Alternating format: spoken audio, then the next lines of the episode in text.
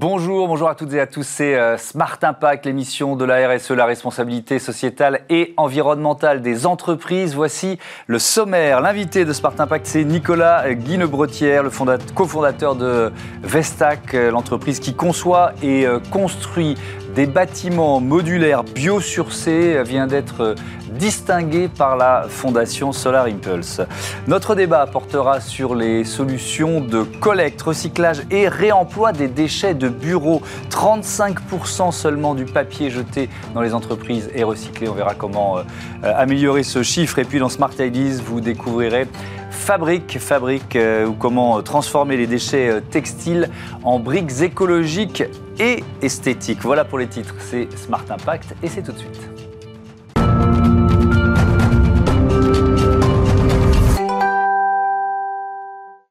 Bonjour Nicolas Guinobretière, bienvenue. Bonjour, merci beaucoup. Donc avec euh, Sylvain Boja et Jean-Christophe Pierrot, euh, le cofondateur de Vestac, c'est une entreprise de construction pas tout à fait comme les autres, pourquoi?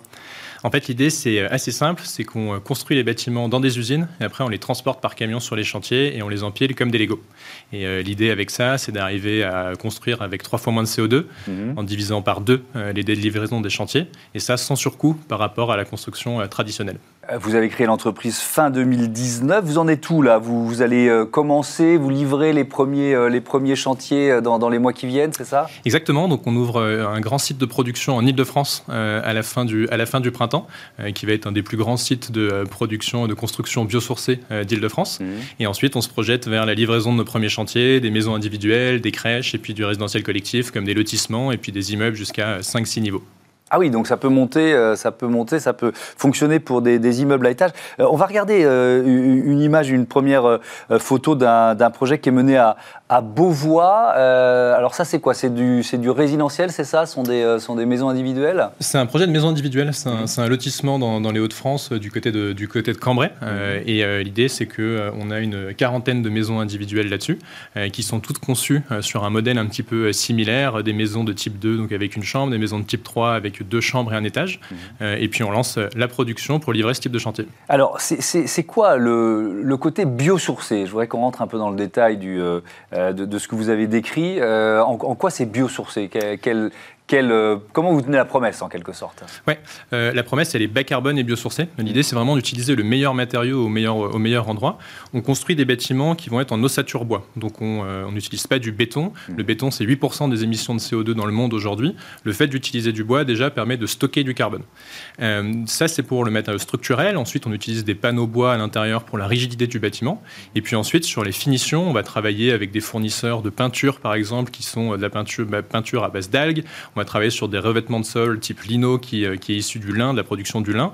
Donc c'est vraiment des matériaux qui sont d'origine naturelle et qui sont mis en œuvre dans les bâtiments. Hmm. Ça, vous l'avez pensé à l'origine, c'est-à-dire que l'entreprise, vous l'a créée euh, euh, fin 2019 avec cette, cette volonté-là. C'est-à-dire que dès le départ, vous dites il faut qu'on trouve les bons fournisseurs, les bons, les bons matériaux, c'est ça? Exactement. Et donc il y a une grosse démarche qui est en cours avec nos équipes sur l'identification de fournisseurs qui répondent à ces attentes et à ces, à ces attentes. Et, et à partir de là, on a vraiment penser tout le système constructif conformément à la réglementation mhm. en utilisant ce type de matériaux. Alors, le côté modulaire, euh, on peut imaginer les avantages, mais je vais vous laisser les, décrire dans le détail. Euh, le modulaire, en fait, ce qui est, euh, ce qui est, ce qui est intéressant, c'est que ça permet vraiment d'accélérer la construction d'un bâtiment, mhm. parce qu'en fait, le bâtiment va être construit en usine, donc dans des conditions qui sont beaucoup plus faciles pour les ouvriers, ce qui permet d'accélérer le temps de construction. Et puis, en plus de ça, on peut commencer à construire le bâtiment alors même que les fondations sont pas terminées. Et ce qui fait que quand les fondations sont terminées, on vient déposer des modules qui auront été transportés par mhm. camion et qui sont 90% terminés à l'usine. Donc on va mettre la peinture à l'usine, on les réseaux électriques, plomberie. Et ce qui fait que quand on arrive sur le chantier, on n'a plus qu'à poser les modules les uns sur les autres, les uns à côté des autres et à les raccorder entre eux. c'est quoi le gain de temps? Par exemple, sur, on va reprendre le projet euh, de, maison individuelle. Là, euh, on divise à peu près par deux euh, le temps de livraison, de construction. Et puis on a aussi des gains de temps qui sont importants en phase de conception parce qu'on développe une solution de conception digitalisée en interne. On s'appuie sur un logiciel sur le marché, on développe nos propres outils pour accélérer la conception mhm. et arriver à travailler travailler rapidement aux côtés des architectes. Et là aussi, on arrive à diviser à peu près par deux le temps de conception d'un bâtiment. Alors, euh, quand, je vous entends, je me dis, mais c'est du. Vous réinventez le préfabriqué en quelque sorte. Le, euh, préfabriqué a mauvaise image en France. Enfin, disons qu'il y a une image très euh, temporaire. et en fait, il y a beaucoup de pays à l'étranger où le préfabriqué sert aussi pour de la construction pérenne, et ce qui est complètement le cas. Et simplement, c'est en, en, en, plein essor aujourd'hui en France. C'était juste pas culturel jusqu'à présent. Oui. Oui, parce que effectivement, le préfabriqué, on se dit, c'est ok, ça va vite, mais ça dure moins longtemps. Il n'y a pas de raison euh, pour ça. Euh, on a les mêmes contraintes que sur un bâtiment euh, béton. C'est juste mhm. que la façon dont ça a été utilisé aujourd'hui était plutôt pour du bâtiment temporaire, mais ça se fait très bien aussi sur des bâtiments qui vont durer 100 ans. Il y, a un autre aspect qu'il ne faut pas négliger, c'est moins de nuisances aussi pour les, riverains du, chantier. Tout à fait. le fait de diviser par deux le chantier bah, fait que déjà toute l'animation, l'agitation autour d'un chantier, chantier, est divisée par deux. Mhm. Et puis en fait, on vient poser des modules qui sont complètement terminés à l'usine, donc on n'a pas les toupies béton comme on peut les avoir souvent avec toutes les poussières, tout le balai des camions euh, qui, euh, qui, qui, est induit par les chantiers traditionnels. Donc pour un riverain, euh, c'est génial puisque le chantier est fortement réduit et donc il n'y a pas de nuisance. moins de camions sur les routes aussi? Moins de camions sur les routes. on le sait assez peu, mais en fait, les chantiers aujourd'hui, c'est beaucoup de camionnettes qui approvisionnent en continu les chantiers. Là, l'intérêt, c'est qu'on a des gros camions qui livrent des usines mhm. en dehors des grands centres urbains. Et à partir de là, on a juste le transport du module complètement terminé. Alors cette usine euh, en, Ile-de-France, elle va ressembler à quoi? Quelle taille euh, euh, Quel talent il faut Quel, quel salarié vous avez recruté pour, pour fabriquer ces, ces bâtiments modulaires? Donc on s'implante sur un site en Seine-et-Marne, euh, du, côté de, du côté de Fontainebleau, mhm. euh, qui va être un, un, site de 30 000 m2 qui existe déjà en fait. Et c'est en gros c'est une grande halle technologique complètement vide euh, et sur laquelle on vient installer notre ligne d'assemblage. Donc on a les machines qui sont, qui sont en cours d'installation et certaines qui seront livrées dans, dans les prochaines semaines. Mhm. Et à partir de là, ce qui est intéressant, c'est que sur, sur la ligne d'assemblage, on peut avoir un mix de compétences, aussi bien des gens qui sont issus du bâtiment, donc un plaquiste, un enduiseur, ce genre de choses, et aussi des gens qui vont monter en compétences c'est faire de, l'insertion sociale, des gens qui vont pouvoir former, puisqu'il y a certains gestes techniques qui ne sont pas forcément très complexes, et où on peut avoir à chaque fois des binômes avec une personne extrêmement expérimentée et une personne en insertion sociale euh, qui peut arriver justement à monter en compétences et créer de l'emploi comme ça. Alors, je l'ai dit en titre, euh, vous venez d'obtenir, c'était fin février, je crois, le, le label Solar Impulse euh, Efficient Solution. Qu'est-ce que ça représente pour vous? C'est quelque chose d'important euh, pour nous parce que euh, ce qui est derrière la démarche en fait est, vraiment important. C'est l'idée de dire on a une solution qui est performante d'un point de vue environnemental, mhm. aussi bien en phase de construction que d'exploitation qu'en fin de vie du bâtiment. Mais c'est aussi une solution qui est rentable et elle est rentable aussi bien pour nous que pour nos clients. Notre promesse, c'est vraiment d'arriver à livrer des bâtiments qui soient vertueux d'un point de vue environnemental sans surcoût pour le client final et ça, c'est important parce que c'est comme ça qu'on va pouvoir démocratiser ce type de solution. Comment vous l'avez obtenu? Il euh, y, a des enquêteurs Solar Impulse qui sont venus, qui vous ont interrogé? Comment ça se passe? Euh, Le processus, donc il y a un grand dossier de candidature euh, avec beaucoup de détails qui sont demandés, des justifications techniques, différents éléments de marché qu'on peut apporter. Et ensuite, il y a une étude qui est, qui est faite par trois assesseurs indépendants et qui doivent tous sur, je crois, 9 ou 10 critères donner leur avis qui est un oui ou non à chaque fois. Par exemple, est-ce que la solution est faisable? Est-ce que la solution peut être rentable économiquement? Est-ce qu'il y a un marché pour cette solution? Et à partir de là, il faut que pour chacun des critères, il y ait au moins deux des trois assesseurs qui disent OK, euh, cette solution euh, est euh, fonctionnelle de ce point de vue-là pour avoir le label. Et nous, on a eu la chance, avec le travail qu'on a fait, d'avoir les trois assesseurs qui mhm. nous ont à chaque fois dit OK pour la solution. Alors derrière Solar Impulse, il y a Bertrand Picard, d'ailleurs qu'on avait reçu dans Smart Future, l'émission hebdo de, l'innovation sur, sur Bismart. Pour la, la, toute première émission, on parlait de l'avion électrique, de l'avion à hydrogène, etc il nous avait parlé de ce, de ce projet 1000 solutions. Donc en fait, il va quoi? Il propose clé en main euh, des solutions, comme vous dites, durables et rentables quoi, aux géants de tous les secteurs économiques. Qu'est-ce que ça peut provoquer pour une entreprise comme la vôtre qui est toute jeune euh, Ça provoque euh, des, des, relations fournisseurs. On identifie d'autres solutions aussi qui sont vertueuses qu'on n'avait pas forcément en tête, avec lesquelles on va pouvoir travailler. Des relations commerciales évidemment, parce qu'ils font aussi un gros travail euh, assez caché de promouvoir auprès des grandes entreprises leurs solutions. Mhm. Et puis un travail de communication aussi, puisque régulièrement ils sont en contact avec des gouvernements, avec les médias, où ils n'hésitent pas à mettre, mettre en avant les différentes solutions. Mhm.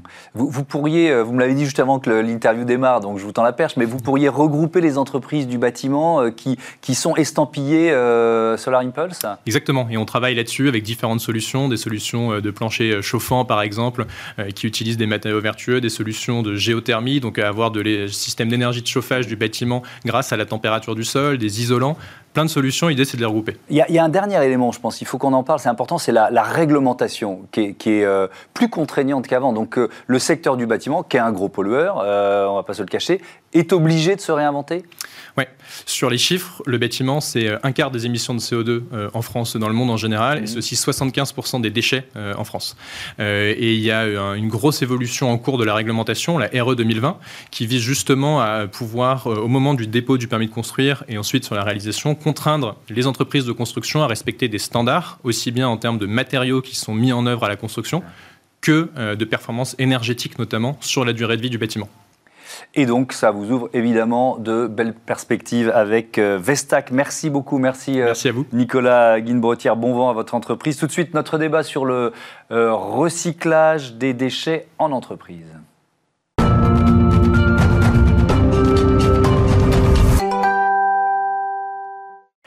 Comment mieux recycler les déchets euh, de bureau C'est le thème de notre débat avec euh, Xavier Porchier, bonjour, euh, le fondateur de Tricycle Environnement. Paul Rouvelin, bonjour. Bonjour. Vous êtes responsable commercial chez les Joyeux Recycleurs. Quelques, quelques chiffres pour commencer, pour poser le décor. 2 400 000 tonnes de déchets par an produits par les activités de bureau, 130 kilos en moyenne par collaborateur et par an. On parle de, de quels déchets, Xavier Porchier? C'est d'abord le papier? La première source à, la base, oui, c'était le papier. Aujourd'hui, pour nous, le plus important, c'est sûrement le mobilier. Parce que euh, quand les grosses entreprises déménagent, elles ont une tendance à tout laisser sur place. Et nous, on récupère euh, bah, ces volumes importants de mobilier. Mhm. Euh, et, après, on les revend d'occasion. On est dans le réemploi de mobilier, nous. Et on fait la même chose dans le bâtiment. Oui, c'est intéressant. On était juste avant vous avec euh, une, solution de bâtiment biosourcé, modulable, etc. Vous, vous votre démarche est d'aller rechercher euh, sur les chantiers euh, tout ce qui est recyclable, tout ce qui est peut être réutilisable? Alors notre première, à la base, notre métier, c'est d'aller curer le bâtiment ou de, de vider le bâtiment. C'est ça le premier besoin de notre client. Mhm. Et puis après, on s'est dit, bah, à force de récupérer des, choses intéressantes, bah, on a monté une autre activité pour le revendre d'occasion. Mhm. D'accord. Alors, le papier pour, euh, pour les joyeux recycleurs, euh, Paul Rouvelin, c'est effectivement euh, ce que vous récupérez le plus en masse, si j'ose dire? Tout à fait. En termes de flux, nous, c'est vraiment le papier qu'on va collecter et qu'on va recycler le plus. Mhm. Donc, il faut savoir qu'aujourd'hui, en France, un, collaborateur va générer à peu près 120 kilos de déchets. Oui, on disait 130, on est à peu près sur les mêmes chiffres. Exactement, 130, 120 kilos du coup, par an, dont à peu près 80 kilos de papier. Donc, bien sûr, hein, ces chiffres en sont voilà, prendre euh, avec des pincettes, mais c'est majoritairement du coup le papier qui va être généré sur des activités tertiaires, euh, sur des activités tertiaires en entreprise. Donc papier en un, ensuite c'est quoi? Je, vais penser au plastique, aux bouteilles, aux canettes. C'est euh. tous les déchets que vous pouvez en fait générer au quotidien, donc forcément du papier, du mhm. carton, des gobelets, des bouteilles, des canettes, mais aussi mhm. des capsules de café, du marc de café, des piles, des cartouches, et on peut même recycler aujourd'hui jusqu'au mégot de cigarettes par exemple. Donc l'idée c'est justement d'apporter des solutions de recyclage qui sont globale et de se présenter comme un prestataire qui va pouvoir collecter, assurer le bon recyclage mhm.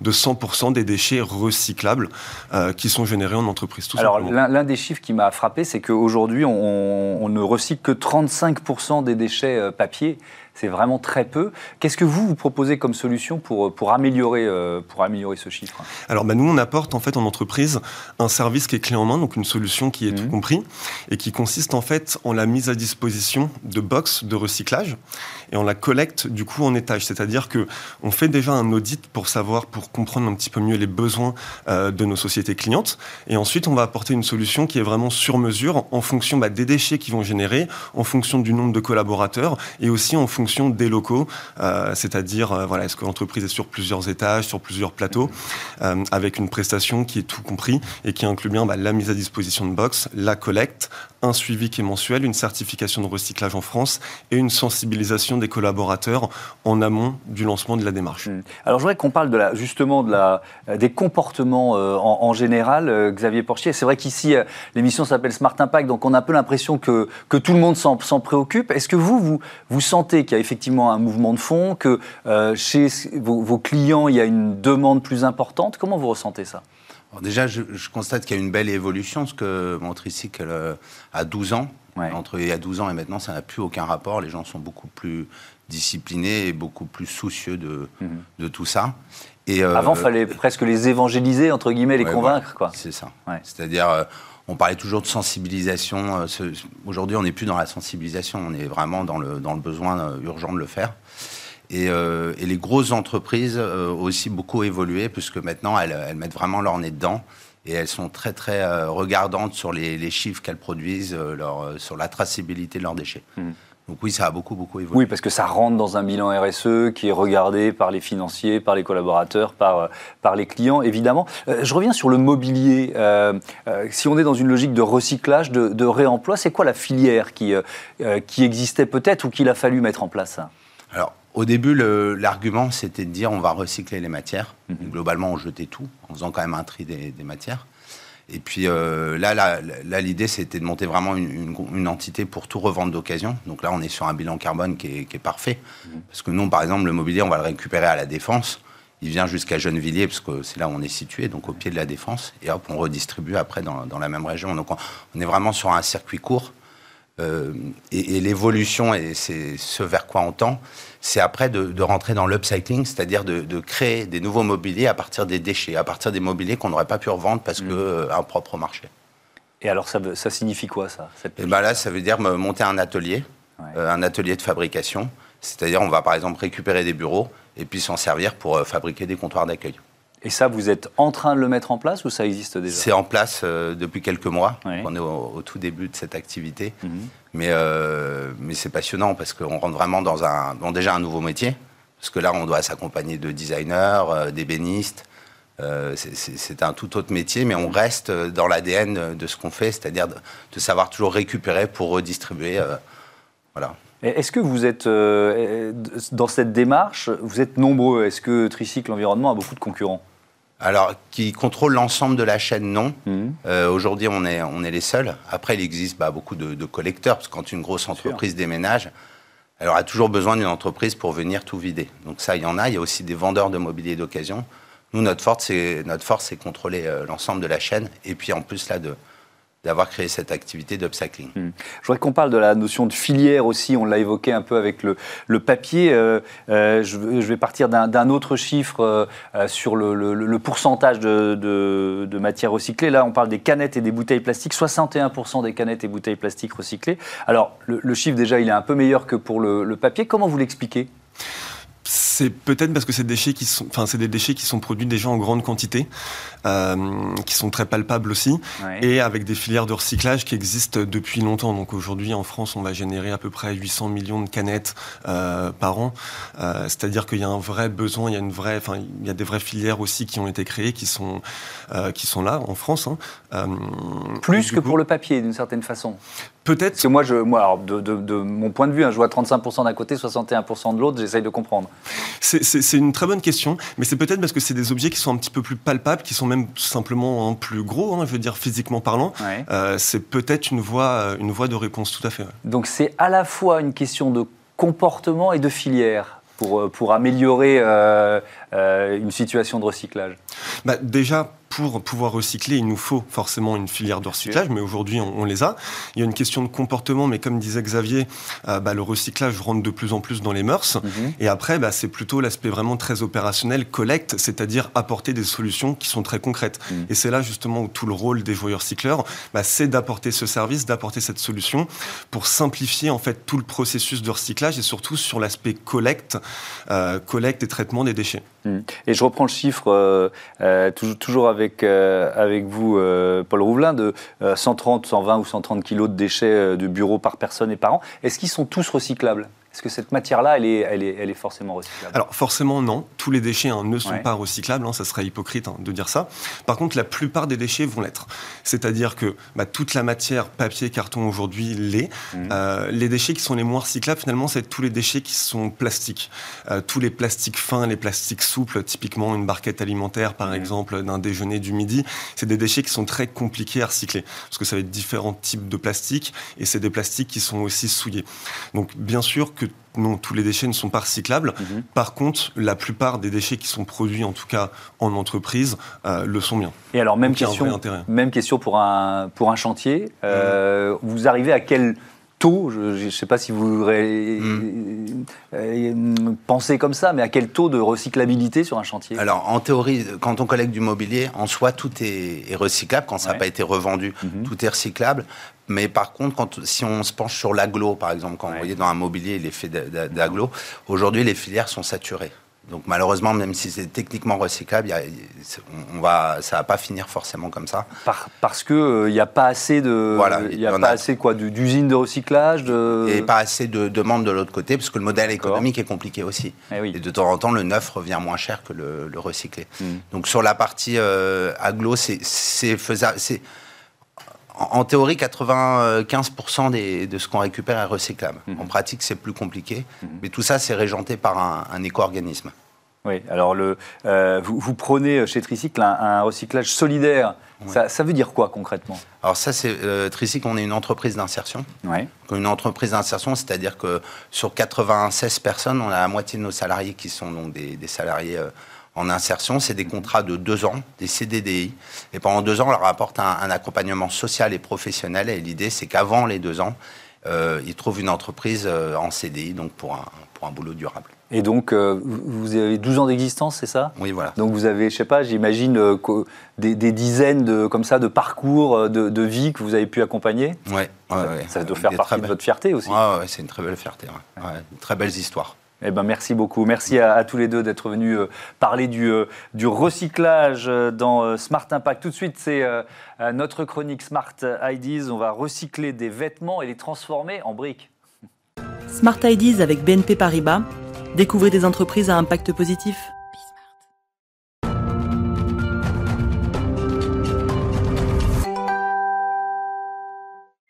La bonne idée du jour euh, est signée euh, Clarisse Merlet. Bonjour. Bonjour. Bienvenue. Vous êtes la fondatrice de euh, Fabrique.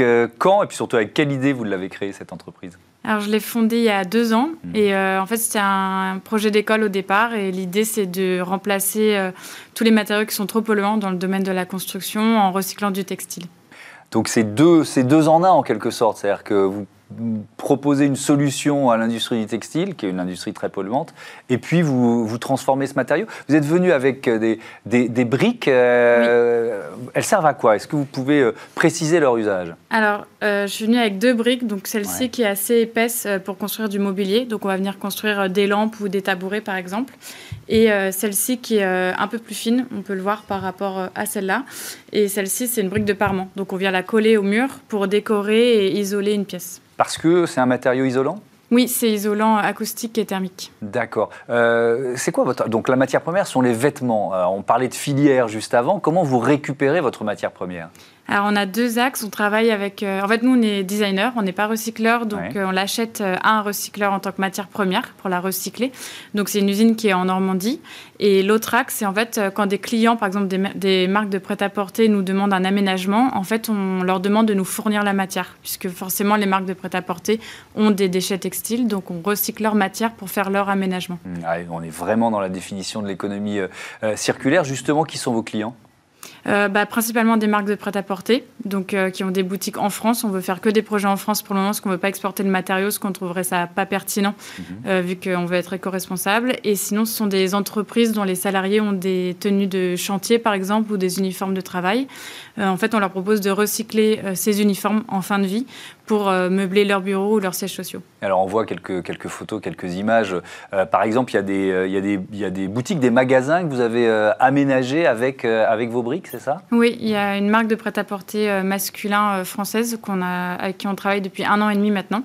Et euh, donc, nous, on fait les briques, on recycle du textile pour aménager leur boutique, faire du parement, faire du mobilier. Et on travaille avec une en sous-traitance avec une usine plus industrielle que nous pour construire le mobilier, parce que nous, on est encore tout petit. mais, mais, vous grandissez vite. quel est le procédé technique pour, pour transformer des vêtements en briques isolantes? Alors en fait, c'est assez simple. Euh, on reçoit des vêtements qui sont trop abîmés pour être portés. On ne veut pas recycler de neuf euh, ou d'invendus, euh, ce qu'on préfère que ça aille à des personnes dans le besoin. Donc on recycle des vêtements trop abîmés, on les reçoit en entier à l'atelier, on les broie, parce qu'on a acheté un broyeur récemment. On les mélange à une colle écologique que j'avais mise au point pour mon mémoire de recherche à l'école. Et ensuite, on compresse dans une machine qui fait quatre briques à la fois. Alors ces briques, elles ont forcément le, euh, le, même, euh, le même design, la même couleur, ou ça dépend des vêtements que vous allez utiliser en fait? Oui, ça dépend des vêtements. En fait, euh, on a décidé de ne pas faire de couleur très précise, on met aucun colorant. Mhm. En fait, on choisit la couleur de son mobilier ou de son mur en fonction des vêtements à recycler. Donc par exemple, si on veut du bleu, on va recycler que du jean. D'accord, et donc euh, c'est vraiment à la demande dans, le, dans le dialogue avec, euh, avec l'entreprise, la marque qui veut, qui veut comme ça refaire un magasin? Oui, on s'adapte à la forme dont ils ont besoin et à la couleur aussi. Donc au début, on n'avait que deux formats, donc ceux que je vous ai présentés qui étaient assez petits, et maintenant on arrive à faire des choses assez grandes euh, qui vont de 20 cm par 40 cm. Et on peut aussi, là récemment avec une marque, on leur a fait des supports de publicité ou de présentation, donc des A4 et des A avec leur matière pour présenter leur promotion, par exemple, en boutique. Hmm. Euh, c'est quoi vos perspectives d'évolution, de, euh, de, croissance? Parce que je vous entends et je vous dis, bon, vous êtes dans une démarche qui est vraiment une démarche éco-responsable, donc avec un certain nombre de contraintes aussi, quand vous dites on ne veut pas aller à l'étranger parce que ce ne serait pas cohérent, euh, on ne va pas rajouter de colorants, et donc les briques, elles ont, elles ont la, couleur des matériaux de base. Comment vous voyez la suite? Bah alors, on y va étape par étape, parce que c'est vrai mm. qu'on a beaucoup de demandes et la croissance est allée assez vite ces deux dernières années, donc on essaye de quand même pas brûler les étapes et de rester le plus éco-responsable possible tout le long du développement, ce qui n'est pas toujours évident quand on veut industrialiser. Donc là, la prochaine étape, c'est euh, d'augmenter la capacité de production et surtout d'apporter du confort sur la production, parce qu'aujourd'hui, tout est manuel et artisanal, donc il euh, faut être en bonne condition physique pour mes employés. Donc là, on vient de tout juste, euh, la semaine dernière, commander une machine motorisée qui va nous permettre de recycler plus. Et au lieu de criquer à la force du bras, on appuiera sur un bouton pour euh, faire les briques, donc ça ira plus vite. Et donc là, on cherche à s'agrandir une nouvelle fois pour accueillir euh, cette future machine. Et euh, l'idée plus tard, ça serait d'aller à l'étranger, mais pas pour vendre, pour produire directement, puisque du textile, en fait, il y en a partout. Et là, on a beaucoup de demandes pour des projets à l'étranger, donc on souhaiterait produire les briques directement sur place dans chaque pays demandeur. Merci beaucoup, merci Clarisse Merlet. Bon vent à, à votre fabrique euh, et à, vos objets, évidemment. Voilà, c'est la fin de euh, cette émission. Euh, vous pouvez nous retrouver tous les jours sur Bismart à 9h midi et 20h30, la chaîne des audacieux et des audacieuses. Salut à toutes et à tous.